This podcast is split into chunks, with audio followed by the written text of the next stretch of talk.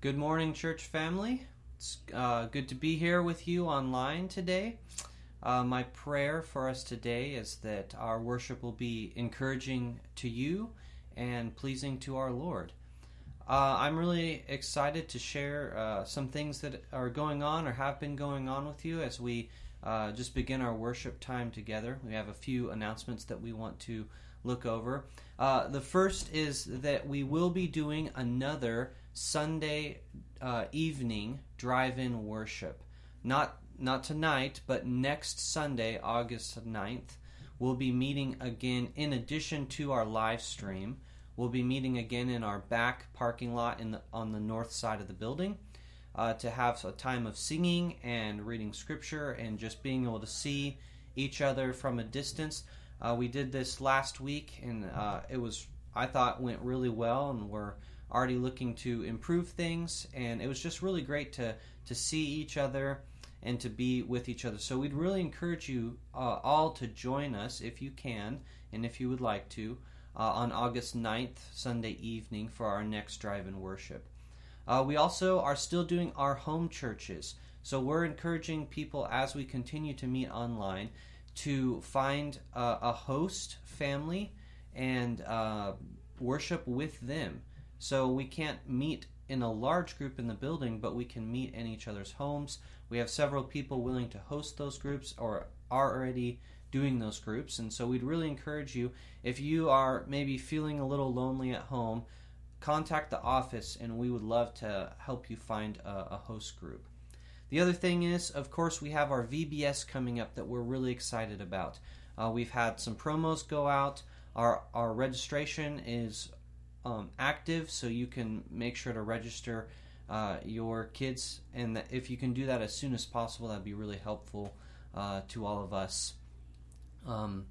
So that's coming up quickly, so the sooner you do that, the better, especially for Norma. We have to make sure we have all our home kits ready, and so if you can do that today, that would be great. Make sure you share it with other friends in your neighborhood and let them know that we're doing this VBS, because they're welcome to be a part of it as well.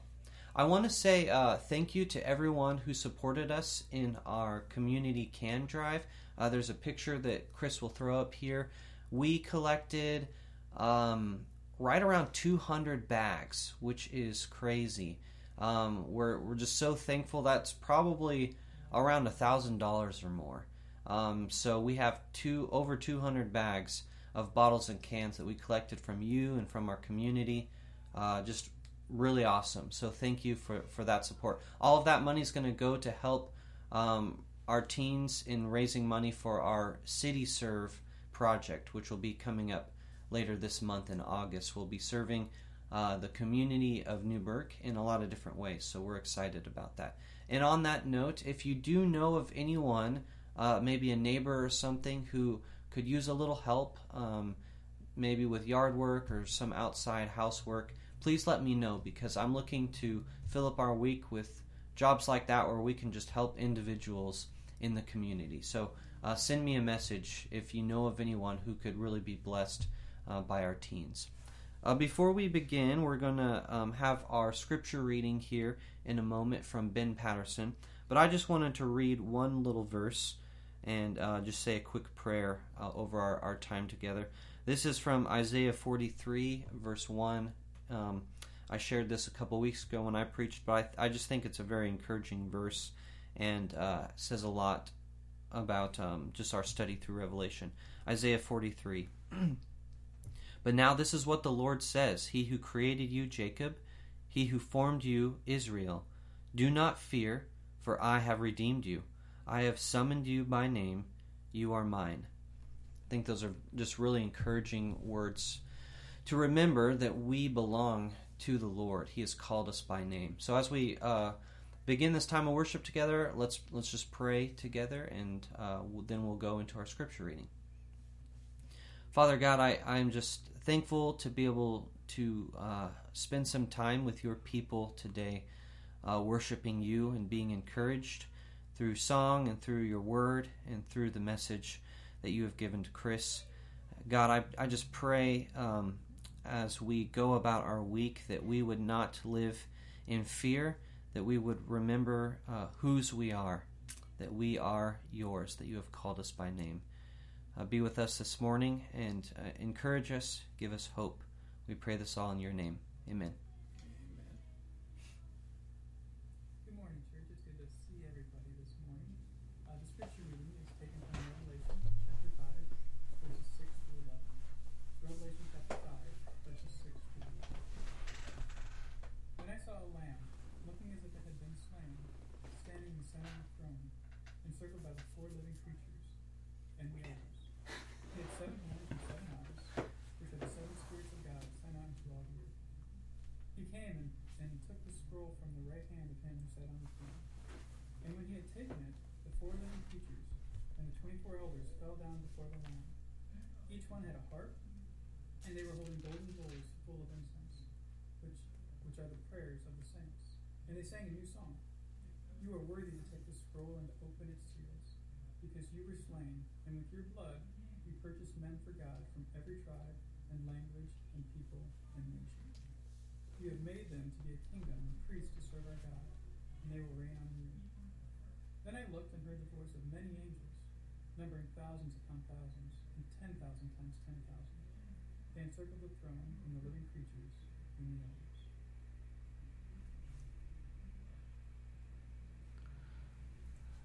Good morning, church family. I am so glad that we get the opportunity to worship together. As Kyle said, it's just a good feeling to know that we are.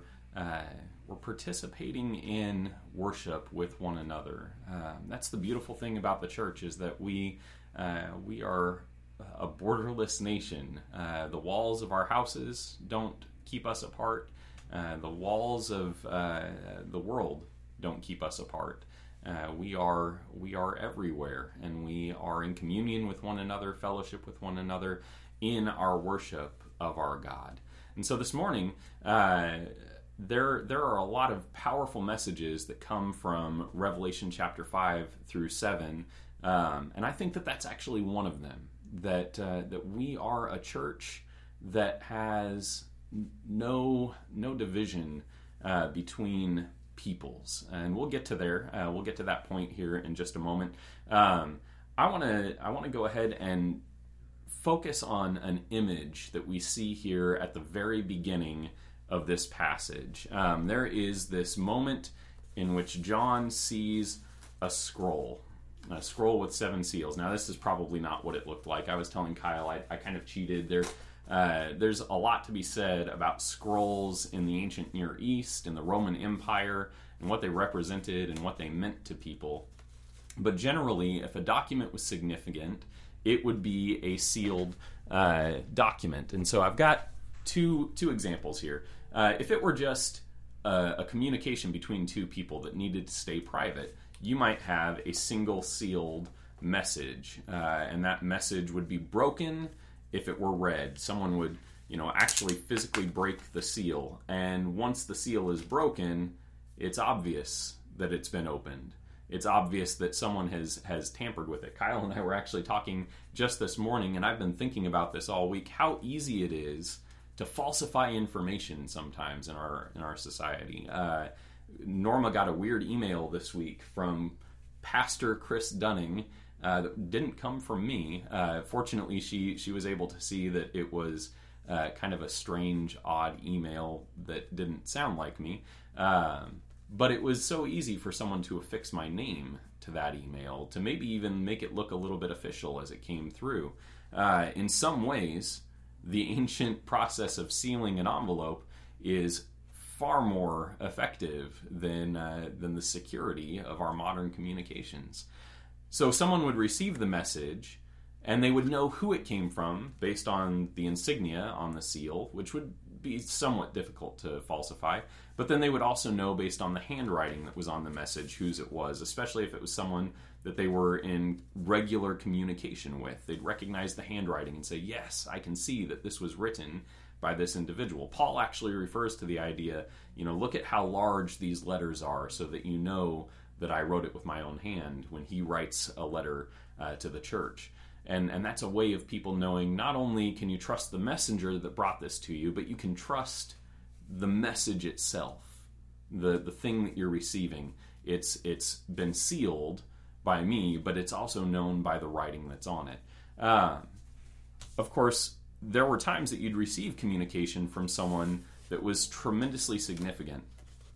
And in the time of the Roman Empire, there were wills, and there were deeds, and there were seals of inheritance and things like that would be tremendously significant for certain individuals. In fact, if you came from a wealthy family, a sealed document may be something that would give you an entire piece of land, an inheritance that was of substantial value. Emperors would create wills, and those wills were intended to help people know what the thought of the emperor was in his succession. Now, of course, a lot of times an emperor would die at the hands of the people that served him, and his will would never be read. It would never be something that would be passed on.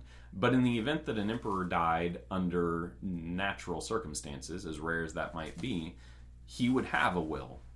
And that will would be executed by several witnesses. It would be sealed by several witnesses, and those seals would be stamped on. The emperor himself would stamp a seal on there, and then there would be the executor of the will, and also the one that the will was intended for.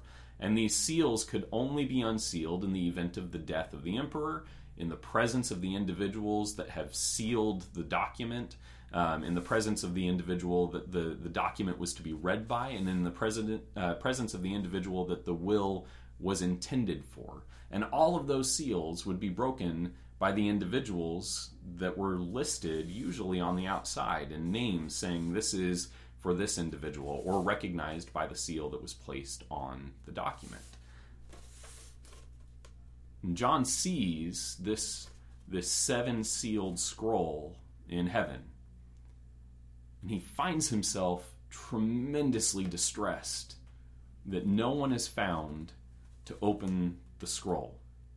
No one is found to unseal this document, whatever it may be, something so tremendously important in heaven that it's been sealed in the way that only the most significant documents a person might seal would be sealed. And he weeps over it. He finds himself so distressed. This document, if it's so important that even in heaven it's sealed, why can't it be opened? Who's going to open this document? God has placed this document in his own throne room. This is something of great importance, but no one can open it. And then we get this message, and I'm not going to put it up on the screen here for you. I want to read it out loud to you. You can look in Revelation chapter 5, starting in verse 1. It says, "Then I saw in the right hand of him who was seated on the throne a scroll written within and on back, sealed with seven seals. And I saw a mighty angel proclaiming with a loud voice, 'Who is worthy to open the scroll and break its seals?' And no one in heaven or on earth or under the earth was able to open the scroll or to look into it. And I began to weep loudly because no one was found worthy to open the scroll or to look into it. And one of the elders said to me, 'Weep no more. Behold, the Lion of the tribe of Judah, the Root of David, has conquered so that he can open the scroll and its seven seals.'" John receives the answer. Who can open the scroll? It's the Lion. The Lion of the tribe of Judah, this beautiful, powerful image that all Israelites were fairly familiar with. They were expecting the Lion of the tribe of Judah, this powerful ruler, this mighty, majestic individual who would come along and set right things that had been made wrong. I use that phrase a lot when I talk about Scripture, but this is the story of Scripture, that God, through some messianic act, is going to make right the things that have been made wrong. He was going to do this through a series of individuals, through a long process that would build to this Lion the tribe of Judah.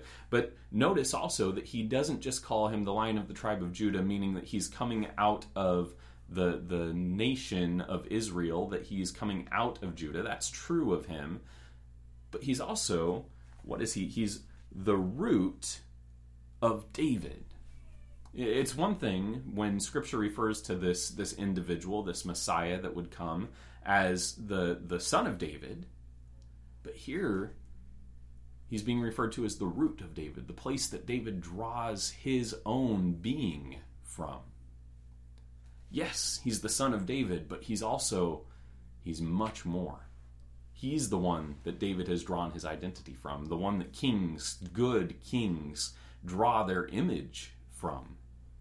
And this Lion of the tribe of Judah, he is intended to represent not just an earthly king, but the true image of a king. And John has to be overjoyed at this thought. They've found the one who will open the scroll, the true king, the one that can unseal what's been sealed. Of course, we have someone sitting on the throne who's holding this scroll, who is the King of Heaven.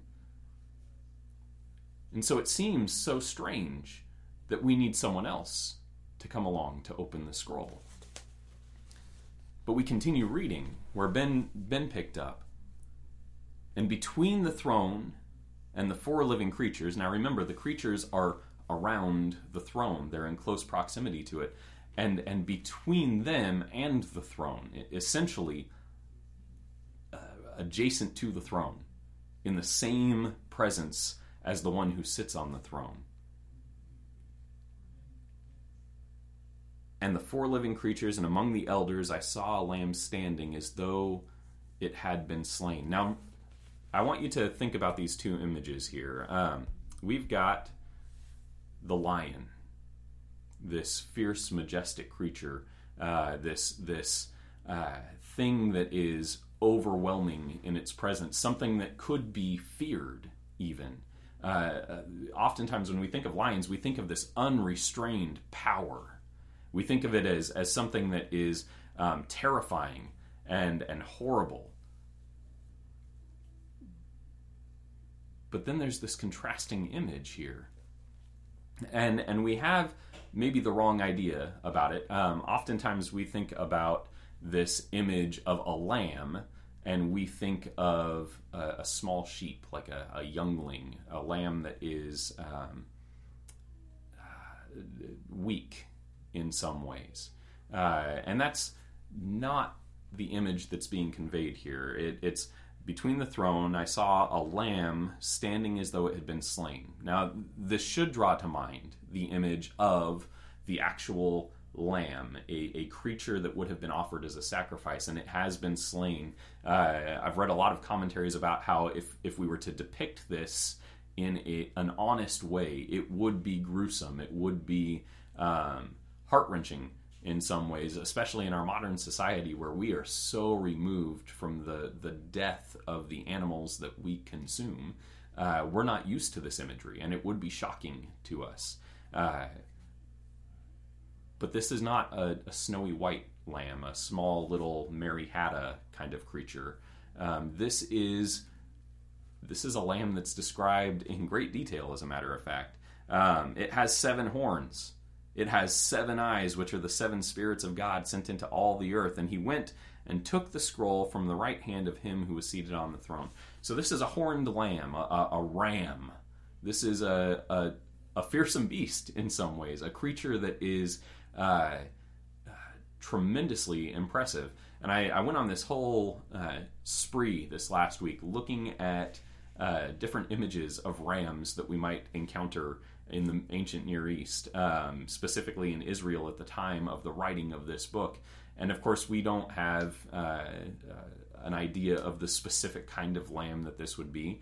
But there are a whole bunch of different lambs in this world, rams that grow 2 horns, rams that grow 4 horns, rams that grow like 6 horns, and there are these crazy looking creatures. 6 is a very rare occurrence, but the idea here is that their whole head is kind of shielded. It's almost like a crown that's been created. And so I want to contrast the image of the lion that you see here on the screen with the image of a ram, the image of a creature with these horns that come up over its head that crown it in many ways.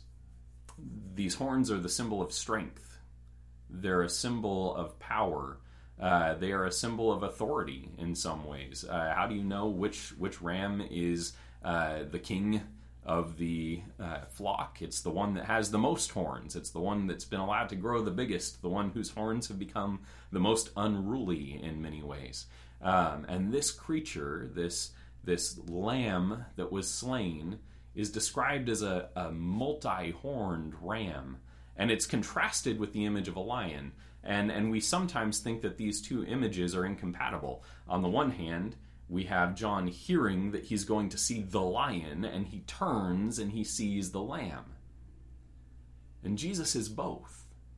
Jesus is not just the Lion of Judah, this fearsome, powerful, majestic creature. He is also the lamb, also a fearsome, powerful, majestic creature, but a creature that was deeply associated with sacrifice, that's life would often be given for the benefit of the individuals who were offering the lamb. And it's the lamb that is worthy to take the scroll and to open it, to break the seals. And he takes it, and there is this chorus of angels. Worthy are you to take the scroll and to open its seals, for you were slain, and your blood, by your blood, you ransom people for God, from every tribe and language and people and nation, and you have made them a kingdom and priests to our God, and they shall reign on the earth. It's a whole worship service. In fact, there are multiple worship hymns that are spoken here. Worthy is the Lamb who was slain. We sang that last week. To him who sits on the throne and to the Lamb. We sang that last week in preparation for these images that we see. Chapter 5 tells us this.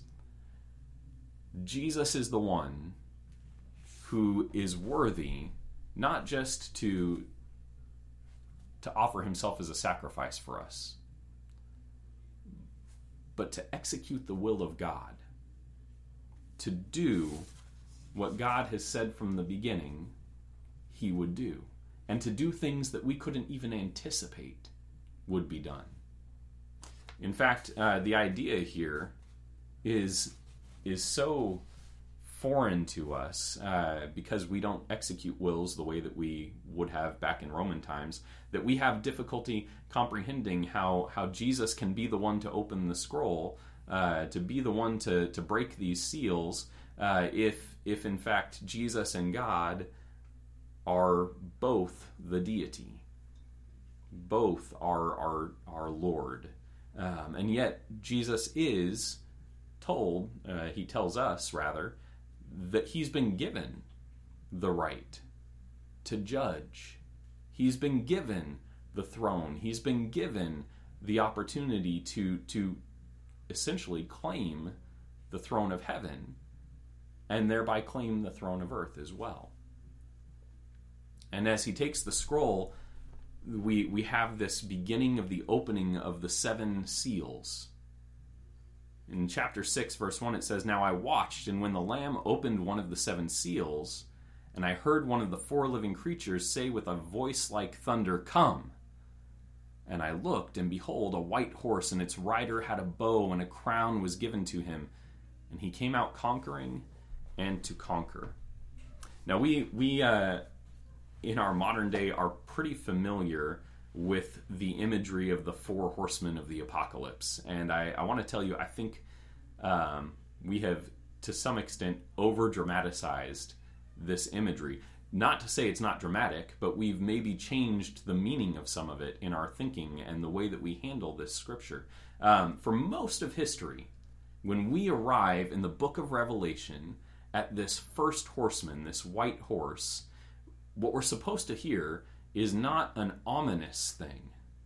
In fact, it wasn't really until the 1800s that anyone associated this particular moment in Scripture as a negative connotation, this first horse. For most of history, we said that the white horse was Jesus. that he'd been given the right to come and conquer. In fact, if you think about it, up to this point in the book of Revelation, the term conquer has been used to describe what God's people will do, that they will have victory, that they will conquer, that they will triumph. This is a good thing, not a bad thing, a good thing. Greg actually referred to this last week in his communion thought. Conquering is not supposed to be a negative signal here to us. And as Jesus begins to open, as the Lamb begins to open the scroll, that's the first thing that we read about, is this conquering situation. And it should, in many ways, immediately draw us back to the language that's happened earlier in the book. Conquering is beginning. Something is being overcome. There is a thing that is being triumphed over. And the one that sits on this horse, the rider on the white horse who's been given a crown and a bow meaning this kind of ranged weapon that was precise and accurate and intended not for sweeping executions of all things, but to target exactly what it was aimed at. This first horse is our Savior. And it's possible for us to read it in ways that are drastically wrong. But the people who read this book, this letter, this revelation for the first time, are hearing the echoes from the first few chapters of this theme of conquering. And the only one that they could possibly associate this rider with is the one that they know will bring them triumph. The one that they know will bring them victory over whatever it is that's about to come. So we have these four horsemen. We have the white horse, Jesus, who has come to conquer. Here's the thing. If the white horse wasn't Christ, why would people be rejoicing over the breaking of this seal? If this wasn't good news, why would they be excited about the seals being broken? Now, I want to be clear. Some of what we're going to read is a little scary. It's a little terrifying. It's supposed to instill in us a bit of dread, but with the constant reminder in the back that the white horse has already been unleashed, that the rider on the white horse is already present in the narrative.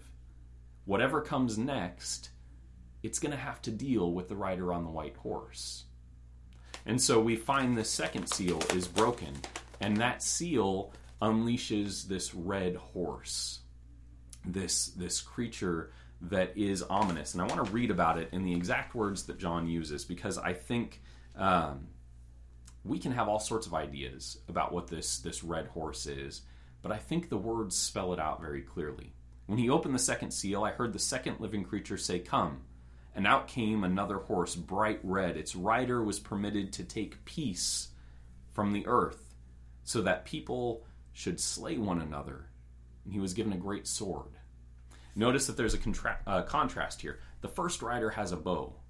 It's an accurate, precise weapon. It aims at its target. This second rider just has a sword, a great sword that is intended for swinging wide and causing destruction. It's not a sword that's intended to pierce an individual. It's a sword that's intended to cause great damage to a multitude of people. This is the war horse, the horse that represents strife and struggle between nations and between individuals. It's the horse of murder. It's the horse of kings who have no respect for the people that they rule over. It's nations that war with one another. But the white horse is already out. The white horse has come. Why is war still here? Why is war on the scene? That's a question we have to ask ourselves. It's something we have to ponder. And it should inform, in some ways, our reading of these next several seals that are broken. Then we come to the third seal, the black horse. And as that seal is pulled back, John describes the black horse. And I'm tearing my scroll. This was probably not the best way to do it. I don't have a picture in here, so I'm not too worried about it. But so we peel back that third scroll, and as it's opened, again, we have this statement. When he opened the third seal, I heard the third living creature say, "Come." And I looked, and behold, a black horse. and its rider had a pair of scales in his hands. And I heard what seemed to be a voice in the midst of the four living creatures saying, "A quart of wheat for a denarius, and 3 quarts of barley for a denarius, and do not harm the oil and the wine." There are a lot of things that this horse has been called over the course of the years. A lot of people call this the horse of famine because it talks about what seems to be a scarcity situation. That you have someone that's precisely weighing, and then the cost of the wheat, the cost of the supplies that are being purchased is very high. It's important for us to see that, that a denarius was like an entire day's wages. Actually, it was 10 times more than was appropriate to be spent on what's being talked about here. It was exorbitant pricing for the things that were being sold. And so the idea that a lot of people have is that this represents famine, because whatever's being sold is scarce, and what's being spent is a tremendous amount on it. But the scales are a key part of this image. And the scales are important for us to remember. This is the idea that there are systems in this world that are about money, about the sale of things, about the trade of things. And oftentimes the scales of those trades are not balanced. It's about this system in the world that exists that is often unfair to those who are downcast, who have nothing. This black horse represents a system in this world that exists. You have the system of war. You have the system of, maybe, I don't want to say corrupt commerce, but corrupt scales, imbalance in our world. And then you have this fourth seal that's broken. And this is the pale horse. And this is maybe the one that we're most familiar with. I don't know. I'm a fan of Johnny Cash. And he had a song that was all about when the man comes around. A beautiful, beautiful song. It gives me chills. And it is intended to describe the return of Christ in many ways, and he ends by reading about this pale horse that appears, and it literally sends chills up my spine when I listen to it. This is what the book of Revelation describes as the pale horse. I heard the voice of the fourth living creature say, "Come," and I looked, and behold, a pale horse, and its rider's name was Death, and Hades followed him. And they were given authority over a fourth of the earth to kill with sword and with famine and with pestilence and by wild beasts of the earth. So you have 4 horsemen. And this fourth horseman is described as essentially all the things in this world that lead to death that in many ways are outside of the hands of man. It's just life as usual in a broken world. Pestilence, famine, killed by the sword, yeah, but it's important for us to recognize here that death is this strange aberration. It's this thing that's not really a part of creation. It's unleashed on creation. And you have the 3 horses that represent these 3 systems, these 3 negative things, these 3 facts of life in many ways in our world. And they all follow the white horse. The one that's been sent to conquer. The one who's conquering is in fact an echo of the conquering that we as Christians will have in this world. The overcoming that we will have in this world. And so the white horse comes, but still there are troubles in this world. And we look at it and we think, well, is Jesus unleashing these things by breaking the seal? Is the Lamb letting loose these things by breaking the seal? And the truth is, we have to remember, this is a document. It's what's been said about what will happen. The Christ will come. The rider on the white horse who will have triumph will come. And yet there will still be warfare, and there will still be unjust scales, and there will still be famine and pestilence and death. We get to that point and we're like, don't open any more of those seals. I don't want to know the rest of the story. This is bleak and sad and depressing. Jesus, don't open the next seal because it just seems like too much. What's the point of the rider on the white horse if all these things continue to happen? Well, I want to read to you what John says here in this next section. What the revelation is to us about these horsemen.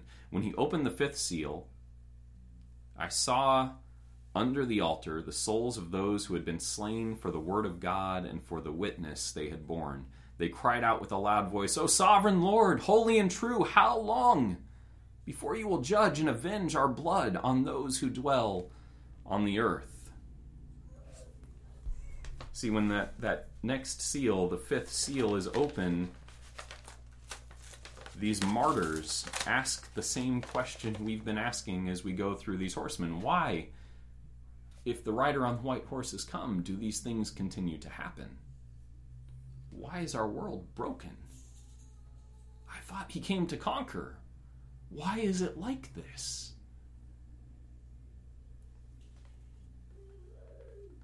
And like the martyrs under the altar, these individuals whose blood has been shed, there is some sense of, where is your justice? This is what we're waiting for you to reveal your justice. So we have the seven seals, the four horsemen, the martyred who call for judgment, which leaves us with this statement that there is now the time of judgment. And as we open that next seal, as the sixth seal is laid bare, we read this, what we would use the word apocalypse to describe nowadays, this apocalyptic moment. When he opened the sixth seal, I looked, and behold, there was a great earthquake, and the sun became black as sackcloth. The full moon became like blood, and the stars of the sky fell to the earth as the fig tree shed its winter fruit when shaken for a gale. The sky vanished like a scroll that is being rolled up, and every mountain and island was removed from its place. Then the kings of the earth, and the great ones, and the generals, and the rich, and the powerful, and everyone, slave and free, hid themselves in the caves and among the rocks of the mountains, calling to the mountains and rocks, fall on us and hide us from the face of him who is seated on the throne and from the wrath of the Lamb. For the great day of their wrath has come. And who can stand? See, the first five seals, they tell us a story. That the conqueror will come.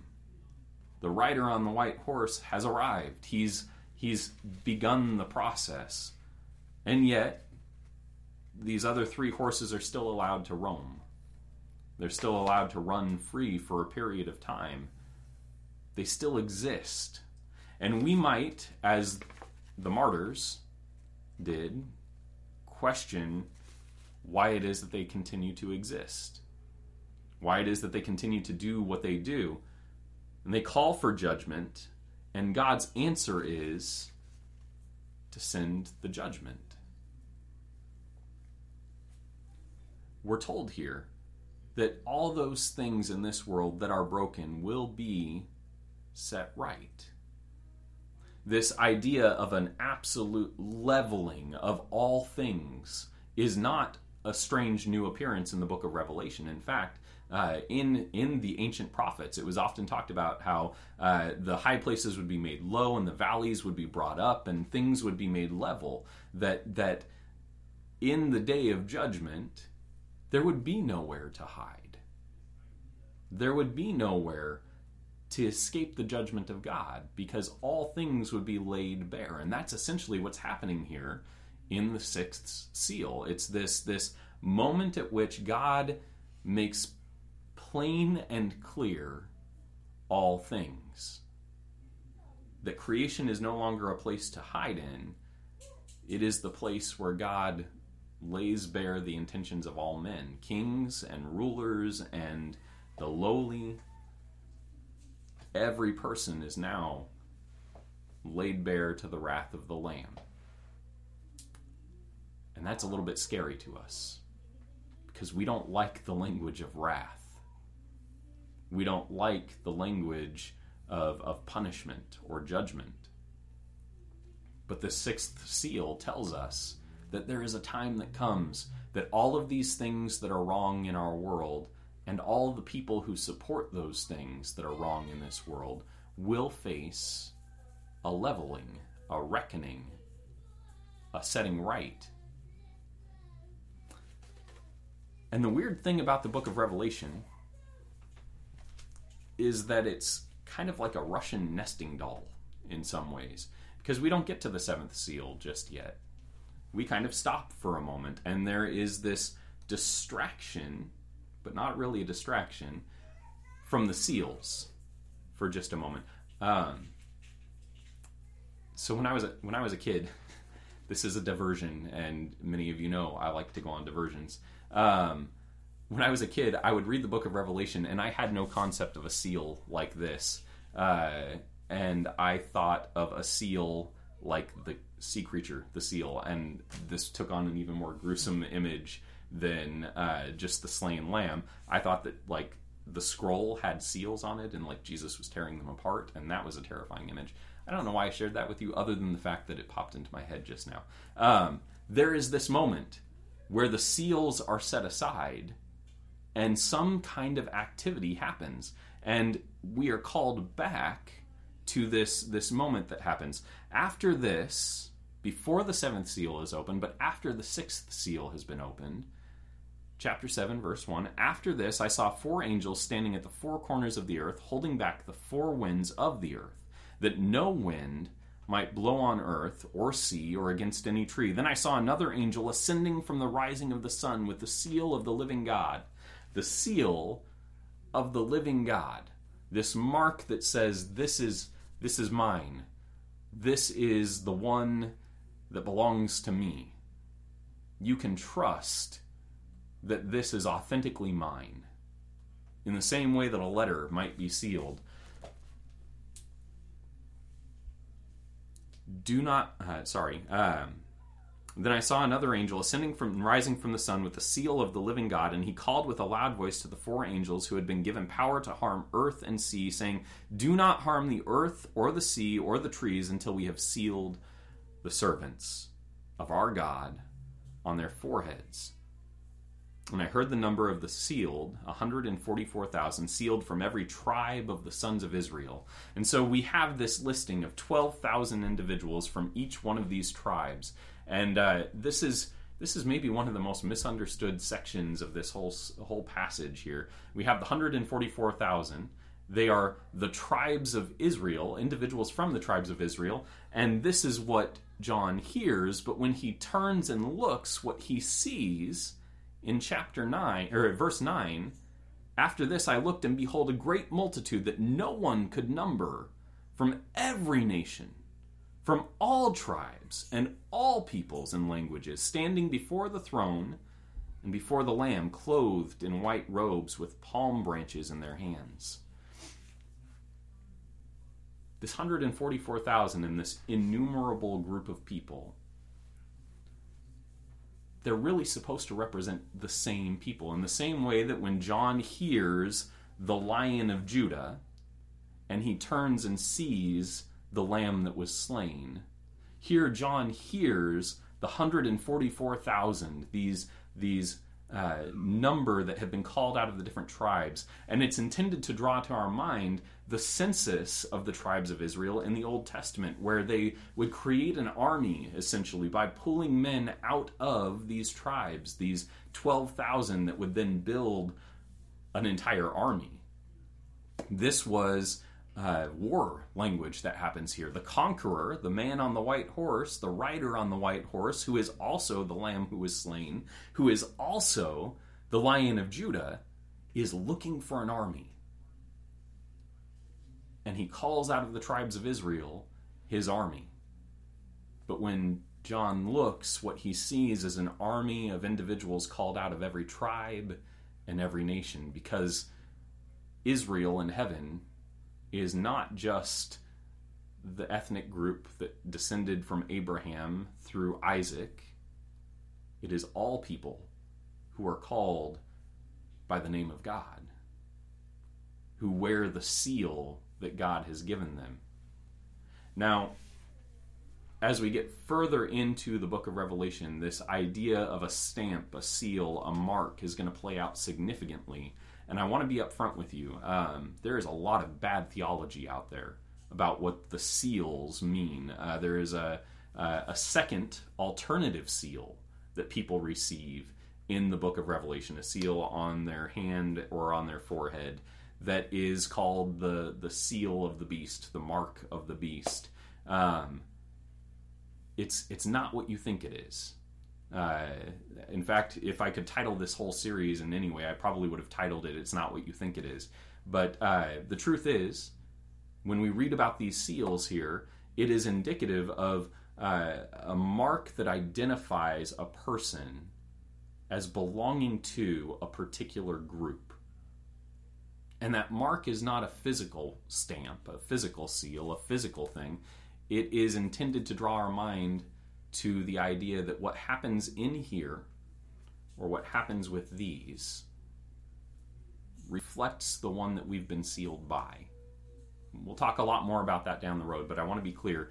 This 144,000, this army of every tribe and tongue and nation that's waving palm branches, they've been sealed by God, and that seal is significant. It's authenticating. It describes his people group, and everyone who bears this seal is a part of this 144,000, which is just a representative number to say a very large group of people called out, set apart, made different from the rest. There are a lot of other points I could make about all this. As I said before, I could preach on half of these chapters for 6 hours straight. I'm going to not do that. I'm going to spare you all that this morning. But I want you to think about this army that's being called out by the rider on the white horse, the conqueror, the lamb that was slain. This is what John describes to us. There's a question that happens here. Then one of the elders addressed me, saying, "Who are these, clothed in white robes, and from where have they come?" And I said to him, "Sir, you know." He said to me, "These are the ones coming out of the Great Tribulation." Coming out of the Great Tribulation. They have washed their robes and made them white in the blood of the Lamb.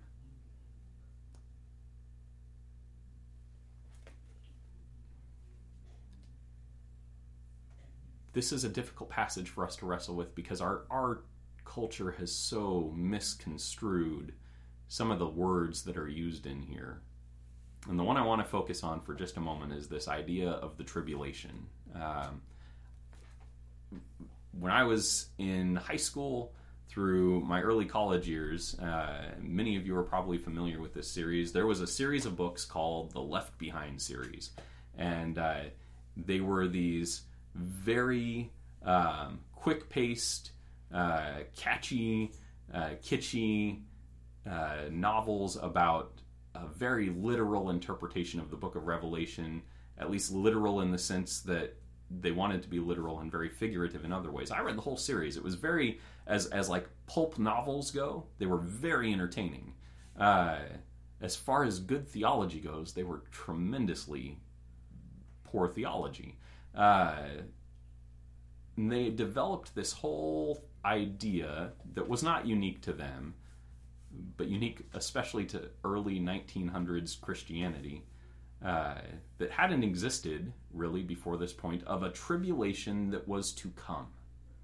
A period of time in the future where things would get really bad for all of humanity that was directly related to this leveling of the earth, the judgment moment, the skies falling down, the sun blocked out, the moon turned blood red, the mountains leveled, earthquakes and fire and all of this ideology that was this tribulation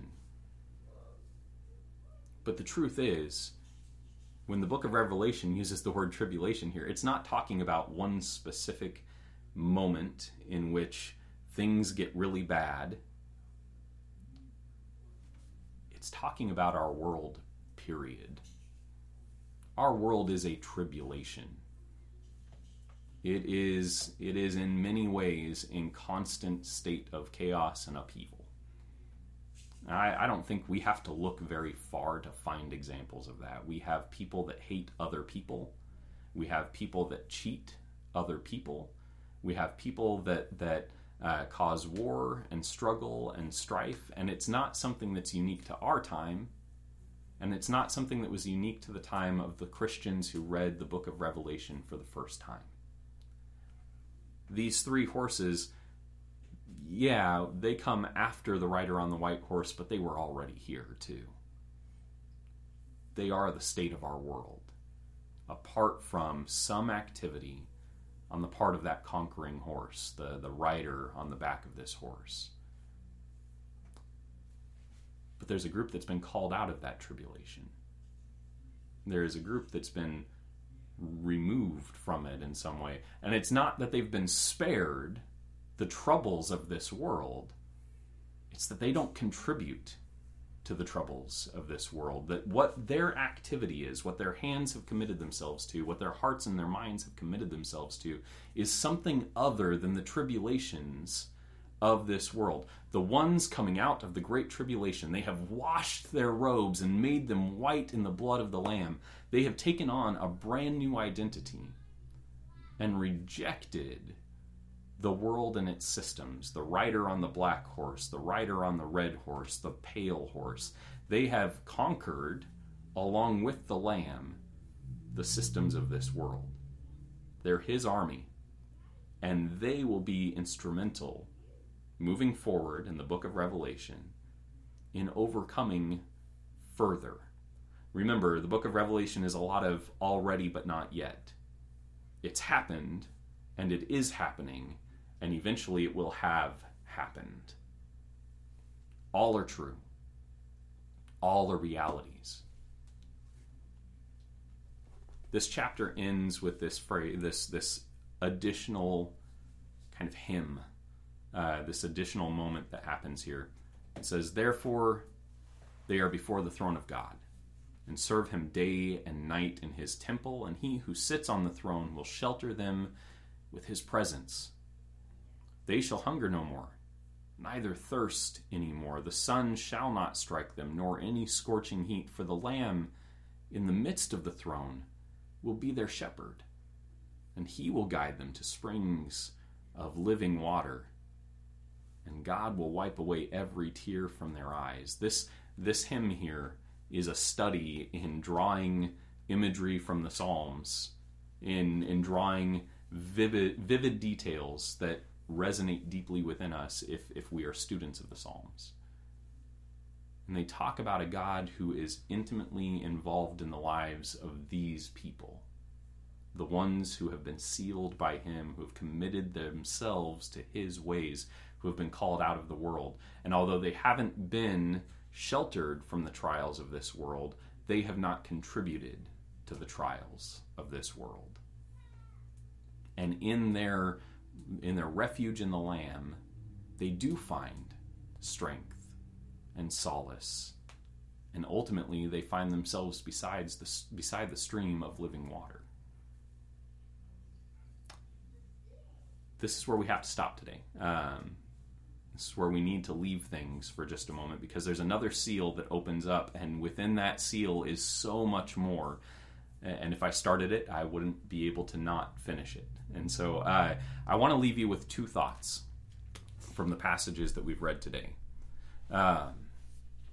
Oftentimes, what we hear in Scripture is one thing, and what we see is something else.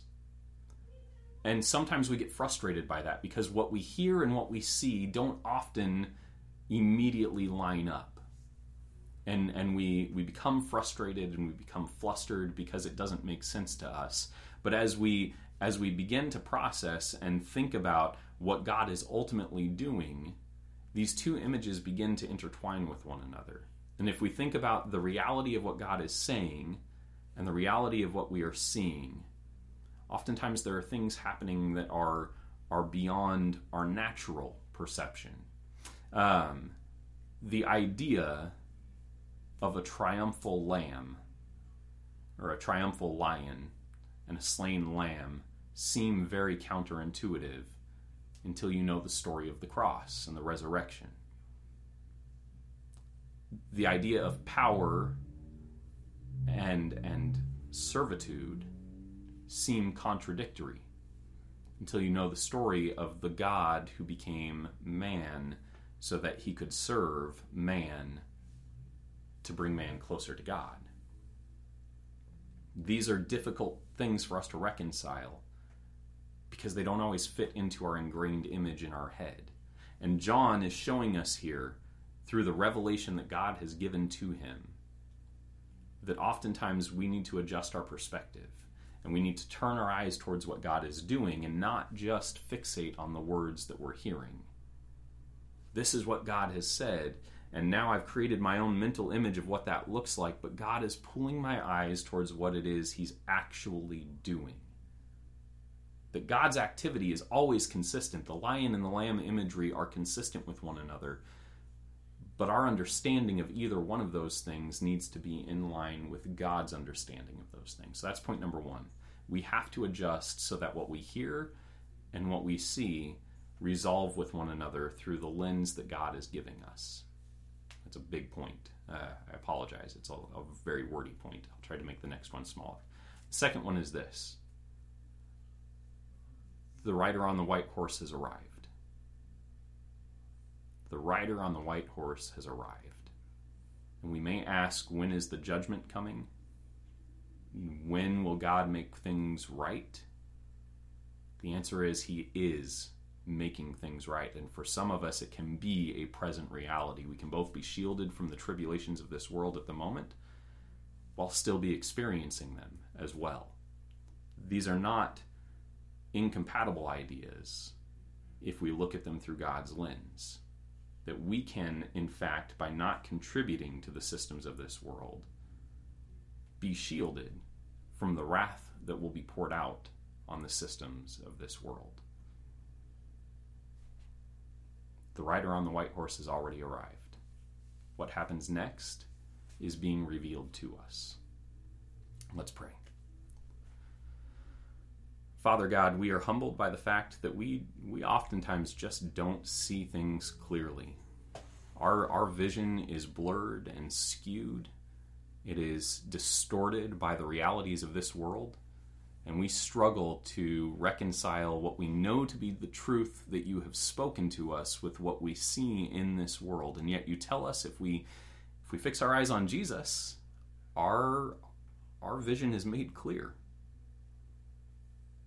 And so we pray desperately that you will align our vision so that we can see through your eyes, so we can see what you are doing, so that we can commit our hearts and our minds to what you are doing, so that we can be your sealed people, so that we can wear the white robes and we can move ourselves from being in the world to being those who stand apart from the world, so that we can be the people who, while experiencing the trials and difficulties of this life, do not contribute to them ourselves. Help us to be that kind of people. Help us to be overcomers. Help us to be conquerors. Help us to stand firm and praise you in the face of tribulation. Help us ultimately to affirm that the Lamb is worthy. It's in his name that we pray. Amen. At this time, we're going to move into our communion, and Josh Rockwell will be bringing us our communion thought today. Let's remember the Lamb as we do so.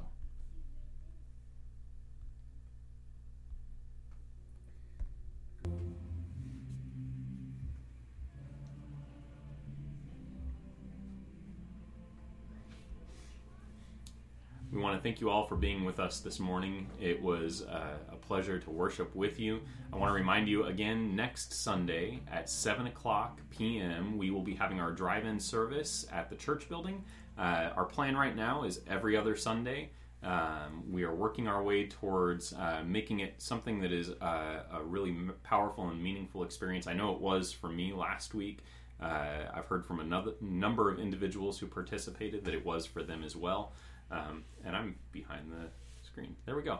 And so we want to encourage you to be involved in it as well, if you're able to. We want to invite you to be there and join in worship with us. Just want to remind you, as we close out our service this week, that the Lamb who was slain, he has all authority. He is worthy. He is both the Lion of the tribe of Judah and the Lamb that is worthy to open the scroll. He is both the root of David and also the ancestor of David who would claim the throne. He is both God and man, our solidarity, the one, the deity who has chosen to take up the cause of humanity so that he can overcome this world, and we, along with him, can overcome this world. Jesus is a walking compare and contrast sort of situation, and we celebrate that together. So we, from the Dunning family and Lorinda, who's in the living room, we say we love you, and we look forward to seeing you again. Bye. Bye. Bye.